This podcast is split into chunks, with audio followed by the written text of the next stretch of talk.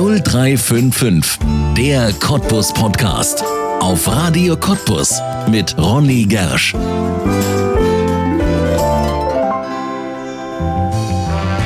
Vom Einhorn bis zum Elefanten, vom Hasen bis zum Teddy. Unsere allerersten Freunde waren meist aus Stoff und manche Erwachsene haben sie noch heute. Kuscheltiere. Sie spenden Trost, geben Geborgenheit oder wecken wunderschöne Erinnerungen. Die Kuscheltiere des Cottbuser Künstlers Martin Schüler, die kann man nicht kuscheln. Er malt sie. Und zwar nur sie. Cuddle Arts, Kuschelkunst nennt er seine Bilder und hat damit eine ganz eigene Kunstform geschaffen. Wie der Cottbusser auf diese Idee gekommen ist, warum seine Plüschkatze Gondola um die ganze Welt reist und ob er von seinen Kuscheltierbildern leben kann und auch möchte, das verrät Martin Schüler jetzt in einer neuen Folge von 0355, der Cottbus Podcast hier bei uns auf Radio Cottbus und damit herzlich willkommen. Martin Schüler, herzlich willkommen in 0355, dem Cottbus Podcast hier bei uns auf Radio Cottbus. Schön, dass du da bist. Hallo. Wenn du jemandem erklären solltest, was du machst, ich meine, äh, wir haben es ja schon verraten, du bist Künstler, aber was du da genau machst, was ist deine Kunst? Wie würdest du das machen? Ja, ich bin der Martin Schüler und ich sage immer, ich bin der Plüschtiermaler aus Cottbus. Das heißt, seit 2018 male ich Bilder von und mit Kuscheltieren ähm, in verschiedener Art und Weise. Manchmal können Menschen Kuscheltiere sein, Gegenstände, Tiere werden verwandelt und natürlich natürlich das Kuscheltier an sich. Und das mache ich jetzt seit 2018 und äh, falle auch durch gewagte Aktionen auf. das stimmt, darüber reden wir später auf jeden Fall noch. Kuscheltiermalerei, Cuddle Arts nennst du das auch, also so Kuschel, ja. Kuschel, Kunst. Wie ein ungeschütztes Markenzeichen, ja. ja. Wie bist du darauf gekommen?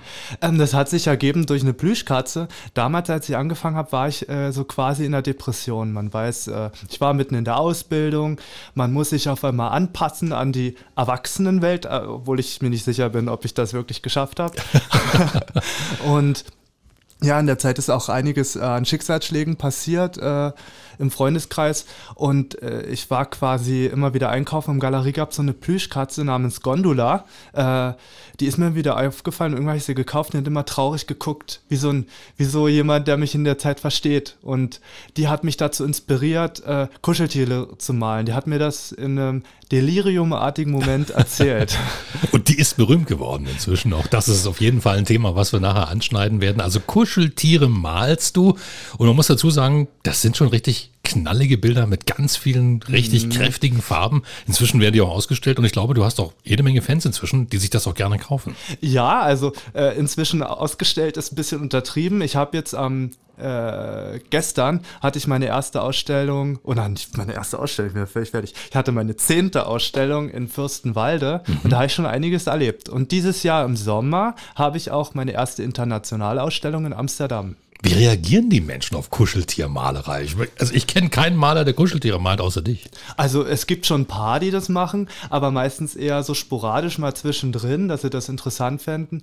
Wie reagieren die drauf? Also äh, viele meiner Kunden sind tatsächlich hochintelligent. Also mhm. ich habe äh, viele Doktoren, ähm, viele Leute, die, die äh, äh im Sozialwesen arbeiten oder so und ähm, ja, das ist wahrscheinlich auch so ein, so, ein, so ein inneres Verlangen, das aus denen spricht, in dieser kalten Welt irgendwo auch was zu haben, woran man sich äh, anlehnen kann. Ja, ich meine, das ist auch immer eine Erinnerung ein bisschen an die Kindheit, ne? Also Natürlich. Kuscheltier, jeder von uns hatte eins gehabt oder vielleicht sogar mehrere. Und jeder von uns hat ein inneres Kind. Ja, das ja. stimmt. Das ist ja richtig philosophisch, philosophische Malerei, die du da betreibst. Ich glaube, ich habe gerade einen hellen Moment, dass ich äh, so tolle Einfälle habe, um das ja. zu beschreiben. Ja. Die Gundula, deine Katze. Gondola. Gondola, sorry. Ja, Gondola. ja, also diese Katze, von der du gesprochen hast, das ist ja tatsächlich eine Geschichte, die lohnt es sich ein bisschen ausführlicher zu erzählen, weil die ist ja auf Weltreise. Die ist auf Weltreise und die ist auch gerade mal wieder nicht in Deutschland. Ähm, sie ist in Nepal gerade. Ah, dazu komme ich gleich noch. Ähm, ich habe im ersten Lockdown 2020 habe ich mich ganz doll darüber aufgeregt und es hat mich auch schockiert, dass auf einmal die Grenzen dicht sind. Mhm. Wir in, in diesem Europa, das geeinte Europa, in dem man frei reisen kann, in dem alle Menschen irgendwo auch Brüder sind. Ähm, dass das auf einmal wegfiel, dass wir ja wirklich in unseren Ländern gefangen waren. Das äh, war was, was ich meine mal, wir Leute in der westlichen Welt uns schwer vorstellen können. Ich Gar nicht ja mehr so, kennen, ne? Ich ja. bin ja so aufgewachsen mit diesen ja. Privilegien. Und das hat mich so mitgenommen, dass äh, ja, ich kam dann irgendwann auf den Gedanken, Menschen können nicht reisen, Pakete schon, nur ich selbst passe nicht in ein Paket. Da kam ich auf die Idee, wieso schicke ich nicht einfach die Gondola, diese Plüschkatze, auf Weltreise? Ja. Und so ist das entstanden. Es fing in Italien an und sie war mittlerweile auf vier Kontinenten, äh, besucht Künstler, besucht spannende Menschen. Äh, nicht jeder, der nicht Kunst äh, macht, heißt ja nicht, dass er nicht gleich spannend ist. Das sind tolle Persönlichkeiten, die sie da trifft, Geschichten, Ja. die sie erzählt. Und äh, ich glaube auch für den Betrachter ist das Spannende daran, dass er wirklich auch eine Seite von den Ländern sieht, die durch Einheimisch, Einheimische gezeigt wird. Ja. Ja. Nun kann deine Gondola ja nicht alleine reisen. Wie funktioniert das denn? Wird die Ähm. immer von, von Künstler zu Künstler geschickt oder Nein. kommt die zu dir zurück und du schickst sie dann weiter? Also sie kommt immer wieder zu mir zurück, weil ich habe natürlich auch ein bisschen Angst, dass sie verloren geht. Ja. Es, es stand auch ein paar Mal auf der Kippe. Ähm, einmal wurde sie tatsächlich entführt in Tansania, da mussten wir Lösegeld bezahlen. Nur ich glaube, der Entführer, ein Taxifahrer, bei dem die Tasche vergessen wurde, da war auch ein Handy drin. Ich glaube, der hat nicht gecheckt, dass, es, dass das Geld Dass es gezahlt um die wurde für das geht. Kuscheltier. Weil Handys sind ersetzbar, Gondola tatsächlich nicht, weil das Ding ist ja unbezahlbar da, wo sie Ja. mittlerweile überall war. Ja. Und dann einmal, ganz 100 Meter von mir wohnt jemand, der heißt auch Martin Schüler. Und da wurde die Adresse einmal statt Ah. meiner 95 die 5 eingegeben. Und 100 Meter von mir, der Straßenname war natürlich falsch, aber die 5 passte und da wurde sie bei einem anderen Ah. Martin Schüler abgegeben. Und der konnte was hat- damit anfangen? der, ich, er hat sich überhaupt nichts dabei gedacht. Der kriegt quasi dann eine Plüschkatze mit Reisepass und einer netten Postkarte und wundert sich nicht. Das war nicht schon, das war eigentlich das eigentlich Witzige dran. Ja. Es dauerte eine Woche, bis ich die wieder hatte, weil das Postunternehmen, der Postbote, der hat sich dann schon einen Reim drauf machen können Ja. und sie zurückgeholt. Ja. Also man muss sich das so vorstellen, die fährt tatsächlich um die Welt, sie wird geschickt. Und deine Frage habe ich ja gar nicht richtig beantwortet. Ich schicke sie per Paket Mhm. an, an, an Zielpersonen, mit denen ich das vorher ausmache. Oder manchmal wird sie sogar mitgenommen. Jetzt gerade nach Nepal von einer Studentin, die Ja. hier in Cottbus an der BTU studiert. Und dann kommt sie wieder zurück. Ja.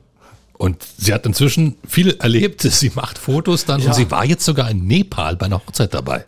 Äh, genau. Ähm, sie besucht eine Studentin, die ist ja an der BTU, die Manisha. Die studiert äh, World Heritage Studies. Ähm, und sie heiratet dort. Also ihr Freund, der jetzt ihr Mann ist, der wohnt auch schon seit geraumer Zeit in Deutschland, aber im Süden. Und äh, wie sich das für, für die Kultur der Hindu äh, gehört, wird das natürlich ganz traditionell begangen. Ja. Und Gondola hatte das große Privileg, dort als Trauzeugin dabei zu sein. Mein Gott, die erlebt ja mehr als wir beide zusammen. Das ist ja, Wahnsinn. das ist Wahnsinn. So, jetzt ist sie da unterwegs und die Fotos, wo kann man die sich anschauen? Ähm, auf meinem Instagram-Kanal Ah. Art Schüler, Art wie die Kunst, Schüler mit UE, wie mein Name, zusammengeschrieben, ohne Bindestrich. Und auch auf Facebook, da heiße ich ganz normal Martin Schüler, auf meiner Webseite www.artschüler.com. Ähm, und eigentlich teile ich es auf fast allen Kanälen. Und äh, da haben die Leute das, ja, das große Glück, spannende Geschichten zu erfahren. Ja. Finde ich unglaublich sympathisch, diese Reise dieser Gondola um Ja. die Welt. Erinnert mich so ein bisschen an, den, an den Film Die fabelhafte Welt der Amelie. Kennst du das, wo der, wo der Gartenzwerg um die Welt geschickt wird? Tatsächlich nicht. Ah, da ist so ein, ja, kann man mal reinschauen. Das ist Ja. auch so eine Geschichte, da, da geht es um einen Gartenzwerg. Der geht dann immer von Station zu Station. Aber hier ist es Gondola und ja. Ja. die kommt auch immer wieder zu dir zurück. Das ist schön. Toi, toi, Gott toi. sei Dank, Wann erwartest du sie jetzt zurück aus Nepal? Ende März kommt sie zurück. Und dann geht sie wohin? Weißt du schon? Nee. Also am Anfang war es wirklich so, da habe ich mich äh, dazu gezwungen, immer wieder neue Orte zu finden. Mittlerweile ist es ein Selbstläufer. Die Leute melden sich von selbst. Ich habe auch schon mittlerweile Reisen selbst mit ihr gemacht. Ja. Ähm, man darf ja auch eins nicht vergessen, dass Reisen ein großes Privileg ist. Und Ja. dass es auch bei uns in der Region immer noch ganz viele Menschen gibt, die sich das nicht leisten können. Und ähm, ja, dann macht das natürlich auch große Freude, wenn man Rückmeldungen bekommt von Leuten, äh, für die das was ganz Besonderes ist, die andere Länder vielleicht nur aus dem Internet oder Fernsehen kennen. Und auf einmal haben sie da auch ein Gesicht aus dem Land dazu. Ja. Gondola. Schöne Gondola und den Gastgeber. Idee. Und den Gastgeber. Der Plüschpate. Klar, klar. Plüschtiere, was bedeuten sie für dich, wenn du sie malst, wenn du da ein Plüschtier um die Welt schickst? Was ist das? Was macht das mit dir? Ähm, da müsste man weit ausholen. Mach doch. Es ist ja, also äh, aus wissenschaftlicher Sicht sind Kuscheltiere ja eigentlich ganz kalte Wesen. Das ist ein Stück Stoff, dem man irgendwie so ein Gesicht äh, gibt, äh, ganz vereinfachte Form von Tieren mit wenigen Details, ja trotzdem das darstellen, verniedlicht. Und die stehen ja für Nähe, Wärme und Geborgenheit. Das sind Grundbedürfnisse von uns Menschen, die wir brauchen, um Mhm. uns auch irgendwo ähm, äh, ja, wohl zu fühlen. Und bei mir ging das aber noch viel weiter, als ich Kind war. Ich bin ja größtenteils im Heim aufgewachsen. Da hatte ich auch manchmal Momente, da fühlte ich mich sehr einsam, nicht geborgen. Und da waren das so meine kleine Freunde. Ich brauche natürlich jetzt nicht mehr äh, rund um die Uhr die so ein Kuscheltier um mich. Ich gehe auch durch die Straßen, ohne eins dabei zu haben. Aber es ist natürlich so eine Faszination, die daraus äh, hervorspringt. Ja. Und ich glaube, ich treffe da irgendwie einen Nerv mit. Ich glaube auch. Also es kommt mir jedenfalls auch so vor. Ich meine, wie gesagt, du malst ja auch inzwischen äh, sehr, sehr intensiv. Also es entstehen viele Werke von dir, wenn man dir Ja. zuschaut bei Facebook und auch bei Instagram, wo du ja die Profile gerade schon mal erwähnt hattest. Also du hast auch einen ordentlichen Output. Ne? Ja, es ist natürlich schwer, immer auf, auf, ich meine, auch auf sozialen Medien immer so aktiv zu sein, weil eigentlich hasse ich das wie die Pest. Also, ich meine, man muss sich ständig darstellen, man spricht in die Kamera, das ist wie wenn der Präsident aus dem Flugzeug steigt und erstmal winkt. Wen winkt er denn dazu? Da ist ja alles weiträumig abgesperrt. Ja. Also spricht man erstmal gegen eine Wand. Ins Nichts. Ähm, ja. was mir wichtig ist ja trotzdem, aber authentisch zu bleiben. Äh, auch manchmal völlig daneben zu greifen mit Sachen, aber das macht es ja wieder spannend. Wenn man dann auch Rückmeldung bekommt, was hast du denn da gemacht? Ja. Dann ist ja wieder irgendwo eine, eine, eine echte Diskussion dabei. Ja. Also ich will nicht sagen, dass du daneben gegriffen hast, aber ich hatte es dir von, vorhin schon erzählt, bevor wir hier aufgenommen haben, ähm, da habe ich schon gesagt, zum ersten Mal, als ich dich gesehen habe, hattest du Plüschpantoffel an. bei einer, bei einer äh, Eröffnung einer Ausstellung hier in Cottbus, da bist du mir zum ersten Mal aufgefallen. Das war im, im Großenhainer Bahnhof Genau. der Galerie. ja, da dachte ich schon, das ist ja interessant. Kommt hier einer mit so Schön, dass es dich gefreut hat. Ich habe da, die- hab da die Besitzer gesehen, die mit dem Kopf geschüttelt haben. Also für mich ist es immer die größte Ehre, wenn ich dann hier in der Kunst einen Raum betrete und alle sich wegdrehen. da weiß ich immer, ich treffe da was. Ja. Aber das ist ja vielleicht auch ähm, Kalkül bei dir. Du musst ja als junger Künstler im Prinzip auch auffallen. Sonst nimmt dich ja keiner heutzutage wahr in Man- dieser Flut. Man muss auffallen, man muss sich auch irgendwo ein öffentliches Image schaffen. Und ähm, äh, ja, da versuche ich natürlich in dem Thema zu bleiben, was ich mache. Kuscheltiere. Oder manchmal, ich kostümiere mich unglaublich gerne. Es macht Spaß, äh, so in fremde Rollen zu schlüpfen.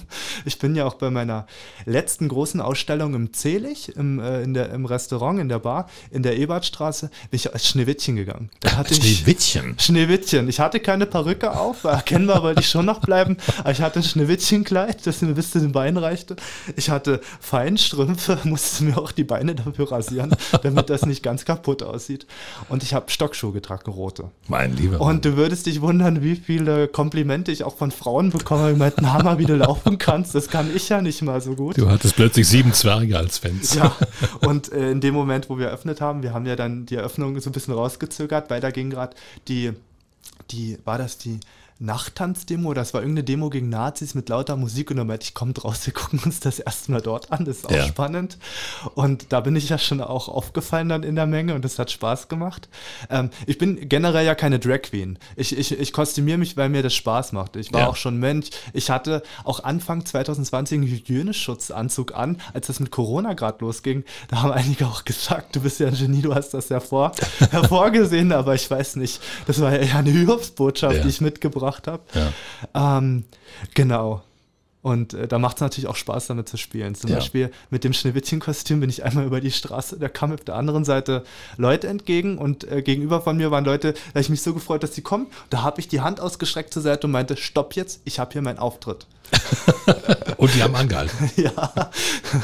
Sehr, sehr schön. Aber das Thema, was ich hatte, und da will ich doch mal drauf zurückkommen, diese Aufmerksamkeit, wie ist es als junger Künstler? Du lebst ja noch nicht davon, von deiner ich Kunst. lebe noch nicht davon. Ich habe das große Glück, dass es sich trägt, dass Mhm. ich auch so viel äh, damit verdiene, dass ich mir spannende Projekte leisten kann. So eine Reiseaktion kostet Geld. Also Ja. mein Versand, meine Portokasse letztes Jahr. so viel kriegen Kinder im ganzen Jahr nicht an Taschengeld. Ja. Ähm, oder ich habe schon Partys geschmissen, gemeinsam mit äh, dem Verein Piraten e.V. Das ist nicht die Partei, das sind hier Kulturschaffende, Mhm. die sich zusammengeschlossen haben, die mich da auch unterstützt haben. Nämlich eine W- Wahlparty für Gondola als Kanzlerkandidatin. Ja, das war auch so eine Aktion, die habe ich auch wahrgenommen. Ja, und das ist halt, äh, äh, das ist das Schöne, dass man dann wenigstens genug Geld hat, um seine Projekte umzusetzen. Ähm, Aber wie ist es? Was meinst du damit? Ja, ist das schwer heute überhaupt aufzufallen? Oder ist das einfach nur eine Sache, ja, dann macht man ein bisschen was Verrücktes und dann geht's? Also ich habe das unglaubliche Glück, dass ich eine Rampensau bin. Hm. Also es macht mir unglaublich äh, Spaß, im Mittelpunkt zu stehen. Also mein Vater, als ich jung war, der hat immer gemeint, das ist eigentlich eine furchtbare Einstellung oder Eigenschaft, aber ich bin nun mal so. Ich falle gerne auf. Ich will natürlich auffallen mit Dingen, die ich mache. Mhm. Also ich, äh, ich, ich stelle mich nie hin und sage, hier bin ich, weil ich bin hier. Ähm, das mache ich nur, wenn ich irgendwas zu sagen habe. Wie ging es los mit dem Malen? Wann hast du gemerkt, ich muss malen, das ist meine Kunst? Das hat sich ja mit Gondola ergeben. Ich habe ja gesagt, dass sie mir den Auftrag gab. Ich war im, äh, ich war im Hamburger Bahnhof gewesen. Das war 2018 im Herbst und ähm, kam raus, völlig dehydriert. Es war wirklich warm. Es war ja noch, ich glaube, im August oder Anfang September. Ähm, und äh, hatte irgendwie kein Kleingeld, um mir das jetzt zu kaufen. Die Automaten in der Nähe wollten alle Geld für eine Auszahlung haben. Und äh, ja, dann bin ich durch den Hauptbahnhof gestapft, äh, völlig fertig und sah auf einmal ganz viele Gemälde von den Wänden hängen, die ja na natürlich gar nicht da waren, mit Kuscheltieren drauf. Und Gondola sagte, du musst uns alle malen.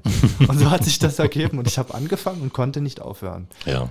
Ja, ich hatte vorher gar keine Ahnung davon. Ich habe den, hab den Kunstunterricht sogar gehasst. Also ähm, diese fade deutsche Norm, die man immer anwenden muss, diese ganzen Regeln, das war echt nicht meins. Und ich male ja auch immer noch wie eine Hausfrau ein Handy repariert. Das heißt, ich habe mir meine Regeln selber gemacht. Ja, ja, aber das ist ein Stil. Also das ist jetzt nicht irgendwie, wo man denkt, das ist jetzt jemand, der... Das, das hätte ich nicht Glück. gedacht. Ich bin ehrlich. Also das hätte ich das nicht gedacht, dass das so autodidaktisch jetzt mal von jetzt auf gleich. Das ist mein großes Glück, dass das am Ende wirklich gut aussah. Ja. Also, dass andere Künstler studieren das erst und hoffen, dass sie irgendwann mal einen eigenen Stil entwickeln. Ich habe das quasi geschenkt bekommen. Ja. Ja. Und daraus wird ja immer mehr. Es sind nicht nur Bilder. Jetzt inzwischen, man kann deine Kunst sogar auf ja, T-Shirts, auf äh, ja, Sweatshirts kaufen. Also das ist ganz frisch. Ähm, ich habe mich dazu tatsächlich überreden lassen von der Tina. Ähm, ich grüße die Tina. Ich sage natürlich nicht Familiennamen oder so. Die arbeitet aber im Marketing. Die hat immer gesagt, mach das. Und ich habe dann irgendwann mir erstmal selber sowas bestellt, so T-Shirts und so, die mhm. man irgendwo druckt. Äh, Gerade habe ich ja auch ein Hoodie an mit einem Schwein drauf, das ist der Elton. Und äh, ja, seit, seit jetzt einer Woche kann man von mir mit Motiven T-Shirts, Tassen, Pullover, Hoodies, ähm, und äh, Jutebeutel bestellen. Man kann Größen wählen, Farben auswählen und es ist für Kunstprodukte nicht mal so teuer. Mhm. Und äh, das macht mir richtig Spaß. Wir hatten ja. jetzt auch vor einer Woche mit äh, äh, mit einer tollen Fotografin Shooting gehabt, äh, die Danielle Lessig, die man auf äh, Instagram, ich mache jetzt mal Schleichwerbung, unter ja. Fototanella findet und die hat super Fotos gemacht. Ich war ja, ich war ja wirklich geschockt. Ich, ich alte Oma, na gut, ich bin 26, fühle mich im Herzen wie eine alte Oma, habe ja richtig geil drauf ausgesehen, wir alle. Schade, dass man es nicht im Radio zeigen kann. Aber. ich habe sogar ein Foto auf einem Skateboard und ich alte Diva auf dem Skateboard. ja. Ja, aber du hast Spaß dabei, das ist schön. Also Na, wenn, man, man, wenn man fliegt und im richtigen Moment die Kamera abdrückt, dann wirkt das wie ein Stunt. Ja, aber es ist schön, dass du auch so Spaß an deiner eigenen Kunst hast. Du machst es jetzt nicht nur aus kommerziellen Gründen, nehme ich an. Ich mache das natürlich nicht nur aus kommerziellen Gründen. Es, es spricht ja auch eine lange Geschichte, die damit entstanden ist. Und ich meine mal, wenn man nicht davon leben kann, dann muss man, um da wirklich weiterzumachen und die Lust drauf zu machen, dann muss man sich auch immer wieder ganz schöne Momente dabei schaffen. Und sei es drum, jetzt mal im, im Kaufhaus hier einen Champagner zu kaufen und die ganze Zeit mit, mit Freunden Champagner zu trinken, da, damit man sein Glück begießt. Das muss einfach mal alles sein. Ja. Wir haben schon gesagt, du lebst nicht davon. Du hast doch einen, ja, klassischen Beruf. Ja. Was machst du? Also es ist, äh, ähm, mein Job ist nicht politisch, wir richten uns nach Gesetzen, aber es ist so politisiert, dass ich daraus immer ein kleines Geheimnis mache. Mache mhm. ich auch heute noch. So viel sei gesagt, ich bin Verwaltungsfachangestellter. Okay. Hoffe natürlich, dass ich mich irgendwann auch noch weiterentwickle. Ich würde gerne mal irgendwann studieren, sowas in der Richtung, ja. weil es mir Spaß macht. Okay. Ähm, und ich arbeite für eine größere Behörde. Okay, also bist im öffentlichen Dienst. Ich bin im öffentlichen Dienst und habe aber, das ist schon ein großes Privileg der Kunst, äh, ich kann davon nicht leben, aber es wirft so viel ab, dass ich nicht mehr Vollzeit arbeiten muss. Ah ja. Okay. Ja. Und das ist, ist es auch, willst, ist es auch dein Plan, später mal von deiner Kunst zu leben, sich daran zu entwickeln? Was glaubst du? Ich hätte das lange verneint, weil ich habe eigentlich was gegen Künstler, die das äh, hauptsächlich die ganze Zeit machen. Mhm. Weil die, Warum? Ähm, die Gefahr ist ganz groß, dass man irgendwann abhebt mhm. und keinen Bezug mehr zur Realität hat. Äh, meine Kunst selbst, ich male ja sehr poppig, großflächig. Ja. Ähm, meine Kunst lebt ja auch davon, dass ich Eindrücke von außen gewinne. Ich versuche ja manchmal auch auf aktuelle Themen einzugehen, manchmal sehr ironisch, sarkastisch, dass die Leute richtig aufregt. Ähm, und das könnte ich ja nicht, wenn ich irgendwo keinen Bezug mehr zur Realität hätte. Ja. Also man lebt ja auch, Kunst lebt von Eindrücken, von spannenden Erfahrungen, die man im Leben macht. Und da hätte ich das früher immer verneint. Mittlerweile würde ich sagen, ja, es wäre schön davon leben zu können, weil ich ja auch so viele Ideen habe, die ich nicht umsetzen kann, weil da einfach die Zeit fehlt. Mhm. Und äh, davon leben zu können, meint für mich dann auch, auch so viel zu verdienen und so weit zu kommen, dass man auch in anderen Sparten Kontakte hat, dass man sich ganz kreativ ausleben kann. Ja. Ja. Wenn es jetzt aktuell noch nicht darum geht, davon zu leben, was ist denn dann das größte Kompliment für dich? Wenn jemand dein Bild kauft, wenn er es bewundert, also natürlich, der Kauf ist immer ein ganz großes Kompliment. Ja. Ich meine mal, so ein Bild kostet nicht mal ein oder zwei oder 20 Euro, da muss man schon ein bisschen was auf den Tisch packen. Obwohl ich ja auch noch relativ günstig bin. Ich, ich spreche jetzt mal nicht so öffentlich über Preise, mhm. aber äh, im Vergleich zu jetzt ganz großen etablierten Künstlern mich ja günstig. Ich bin ja noch billig zu haben. Wenn man immer sagt zu mir, das ist teuer, dann sage ich, nee, das ist viel zu billig. Und ähm, das, da ist so ein Kauf natürlich trotzdem Kompliment, wenn jemand viel ja. Geld dafür hinlegt. Ähm, äh, aber es gibt natürlich auch andere schöne Momente, wenn man so mit Künstlern zusammenarbeitet. Äh, die, sagt, die sagen dann auch über einen, das ist ein ganz toller Künstler. Ich, ich habe ja auch eine äh, tolle Verbindung zu anderen Künstlern. Äh, hier in Cottbus, ähm, äh, Walter Schönbröcher, seine Frau, äh, Sängerin Clara, mit ja. der habe ich ja auch schon auf der Bühne gestanden. Und das ist dann auch ein großes Kompliment, äh, wenn man so Zusammenarbeiten macht. Oder wenn man irgendwo äh, eine Ausstellung hat und dann hatte ich auch schon, da war eine Frau vor einem Bild von mir, eine Muslima, die ich als Einhorn gemalt habe, ganz verschleiert vor einer Mauer und die hat angefangen zu weinen, weil sie das so berührt hat. Und das ist auch unglaublich schön, wenn man, wenn man sieht, was das in den Menschen auslöst. Dass ja. man, dass die sich das nicht nur angucken, weil schön ist, sondern dass sie sich wirklich irgendwo im Herzen davon getroffen fühlen. Ja. Und vielleicht auch der Moment, wenn man zum ersten Mal oder wenn man überhaupt als Künstler wahrgenommen wird? Ähm, äh, ich, ich nenne mich natürlich Künstler äh, auf der Steuererklärung und ich äh, nenne mich so auch, wenn ich irgendwie sagen muss, was ich mache, aber ja, ich lasse mich eigentlich lieber als Einfallspinsel bezeichnen, weil das Wort Kunst, das ist, das, äh, das ist so ausgelutscht mittlerweile. Jeder, der irgendwas auf Instagram macht, nennt sich Künstler. Und ich finde, das ist auch so ein bisschen arrogant, als würde man sich so in seinen punktuellen Wirkungskreis sonnen. Ich mag das Wort eigentlich nicht. Mhm. Aber okay. wenn man mich so nennt, ich werde jetzt auch nicht protestieren. Okay, also dann dürfen wir das auch weiterhin tun. Wir haben über dein, deine berufliche Karriere, dein berufliches Leben gesprochen. Du hast ja. vorhin schon etwas angesprochen, das hat dich sicherlich auch geprägt. Du bist im Heim groß geworden. Ja, das hast du bestimmt bei Lausitz TV mitgekriegt.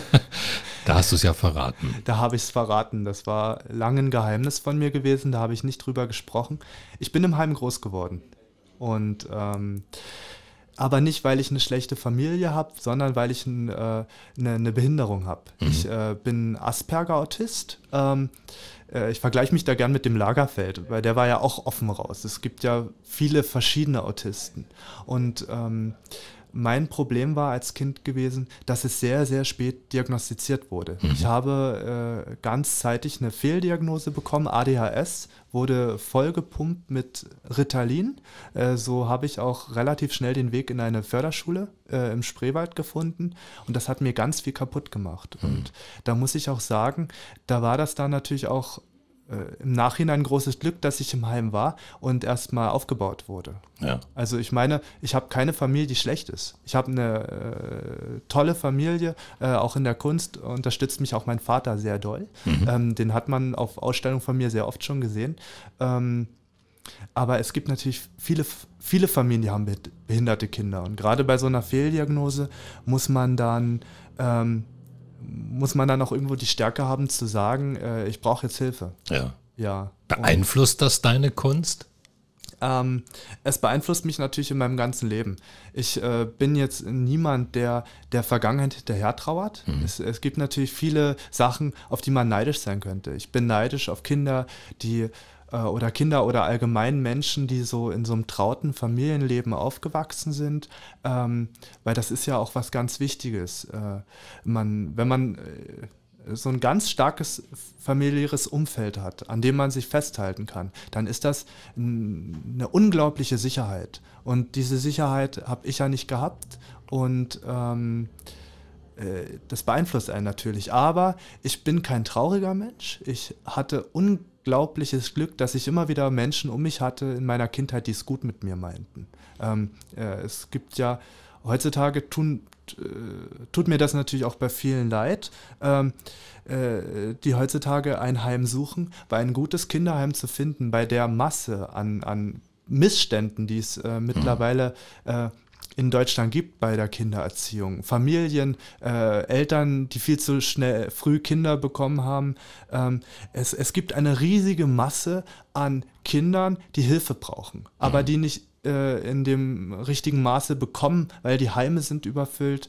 Ähm, und da hatte ich großes Glück, dass ich äh, auch Erzieher hatten, die ganz schnell bei mir die Tabletten abgesetzt haben. Heute würde man von Hutbürgern sprechen. Ich weiß nicht, ob da, ob da vielleicht auch der ein oder andere Impfgegner jetzt sich angesprochen fühlt.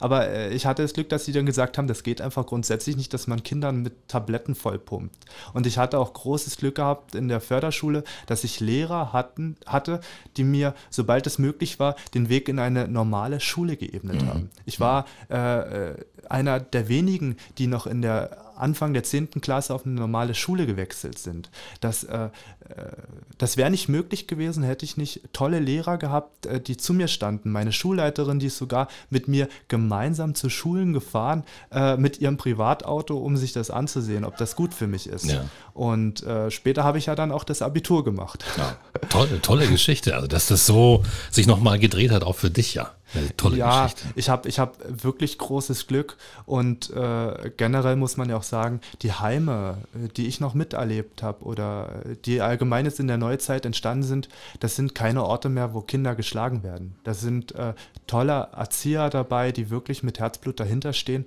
und den Kindern das Beste wollen. Dass das System dann manchmal leider nicht ausreicht, das ist eine andere Frage. Aber ich habe da großen Respekt vor Menschen, die, äh, die, die diese soziale Begabung haben. Ich, ich, selbst, durch meinen Autismus, ich bin zwar ziemlich offen oder so, aber ich bin natürlich auch in vielen Sachen gehemmt. Das ist was, was ich nicht äh, so könnte. Mhm. Und äh, äh, ja, ich habe da großen Respekt. Ja. Ich hatte dir ja vorhin schon gesagt, dass ich äh, da bei dir einen sehr charmanten und interessanten Stil feststelle. Ich glaube, Danke. dass es so eine Sache ist, die ähm, auch wirklich ähm, wahnsinnig viele Menschen interessiert. Viele wissen es vielleicht noch gar nicht. Die wissen noch nichts von dir. Wo kann man dich denn sehen? Wo kann man Bilder von dir sehen? Wo kann man Bilder von mir sehen? Ähm, jetzt am 26.03. habe ich eine, gestern habe ich eine Ausstellung eröffnet in Fürstenwalde im Parkclub. Ähm, ist ein bisschen weit weg. Man muss schon zwei Stunden mit dem Zug fahren. Mhm. Aber und da habe ich eine Ausstellungsecke eröffnet und ähm, da kann man mich im Moment sehen. Die Ausstellung heißt Kinderzimmer. Also ich will mich da wirklich bewusst auch diese Erkenntnis nähern, die ich hatte, dass so meine Zeit im Kinderheim mich geprägt hat. Das rausholen. ich habe da auch eine leidenschaftliche Rede gehalten. Ähm, war auch für mich ganz ungewohnt. Normalerweise, ich habe ja erzählt, dass ich mich gern kostümiere, aber ich glaube, das Härteste, was es gibt, ist dann, sich selbst zu tragen. Ah. Und das habe ich mhm. mal gewagt. Das ist was sehr Emotionales, wenn man dann auf einmal auspackt, wer man eigentlich ist, weil man sich ja immer hinter einer Fassade versteckt. Mhm. Und dann habe ich dieses Jahr ähm, Ende des Jahres eine Ausstellung in Lübbenau im Rathaus mhm. im Spreewald. Da mhm. freue ich mich auch sehr drauf, weil da bin ich ja aufgewachsen ja. im Kinderheim. Das ist dann wie nach Hause kommen. Mhm. Und ähm, Vielleicht auch noch äh, bei der Kunstraum K in Karlau, auch meine Heimat, wo meine Familie wohnt.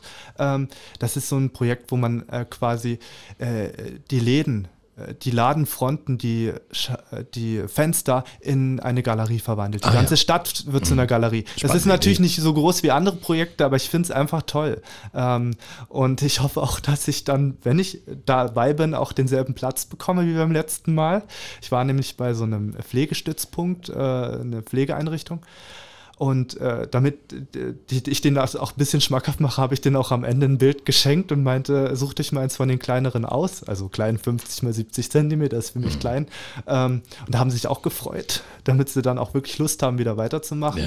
Ja. Ähm, und dann, darauf freue ich mich ganz besonders, bin ich dieses Jahr im Juli, habe ich eine Ausstellungseröffnung in Amsterdam. Oh. Und das wird natürlich eine richtig heiße Sache. Wie kommt es dazu? Was ist das für eine Geschichte? Ähm, das, äh, das hat mir eigentlich Gondola äh, indirekt geebnet. Ich war letztes Jahr dort im Urlaub mit einer Freundin. Und das ist quasi, es ist kein Hotel, es ist offiziell ein Bed and Breakfast, aber dafür ist es auch wieder zu großartig. Es ist, da ist ein junger oder junger Mann nicht mehr, aber ein jung gebliebener Mann, der sehr jung aussieht, der Andra, André. Und äh, der hatte den Lebenstraum, ähm, ein Zuhause zu haben, das er mit Menschen aus der ganzen Welt ah. teilt. Und da hat er mhm. sich extra ein Haus für gekauft. Es hat auch mehrere Etagen. Ähm, ist sehr schön eingerichtet. Jeder hat dann ein eigenes Badezimmer zu seinem Zimmer. Ähm, und er hat schöne lange Flure. So die Häuser in Amsterdam sind ja sehr schmal, aber dafür hoch. Und da äh, bin ich mit ihm ins Gespräch gekommen und äh, er ist sehr kulturbegeistert. Äh, und äh, durch Gondola, durch diesen Reiseblock und so sind wir auf meine Kunst gekommen und da meinte er, ich biete dir das an, das wäre toll, die erste Ausstellung hier. Er, er selbst ist ja, äh, hat ja lange für eine Universität gearbeitet, war Lehrer, dann in der Finanzbranche, das ist ja auch ein unglaublich kluger Kopf und äh, ist auch heiß drauf, das mitzumachen. Und ich weiß schon ganz genau, was ich tragen werde. Ich werde im Hochzeitskleid kommen. und ich habe auch Lust äh, zu singen ähm, Amsterdam von Cora. Ja. Das ist sehr spannend. Aber alles nicht hier so richtig in der Region. Cottbus selbst, Lausitz selbst, da ist momentan nichts geplant. Äh, Im Moment nichts, äh, weil ich hatte ja in den letzten Jahren mich sehr stark auf Cottbus konzentriert, aber ich muss jetzt auch mal lernen, rauszukommen. Jetzt muss es mal rausgehen. Das Nest ja. verlassen. Ja. Und wer deine Kunst sehen will, wir können es gerne nochmal sagen, der schaut einfach wohin?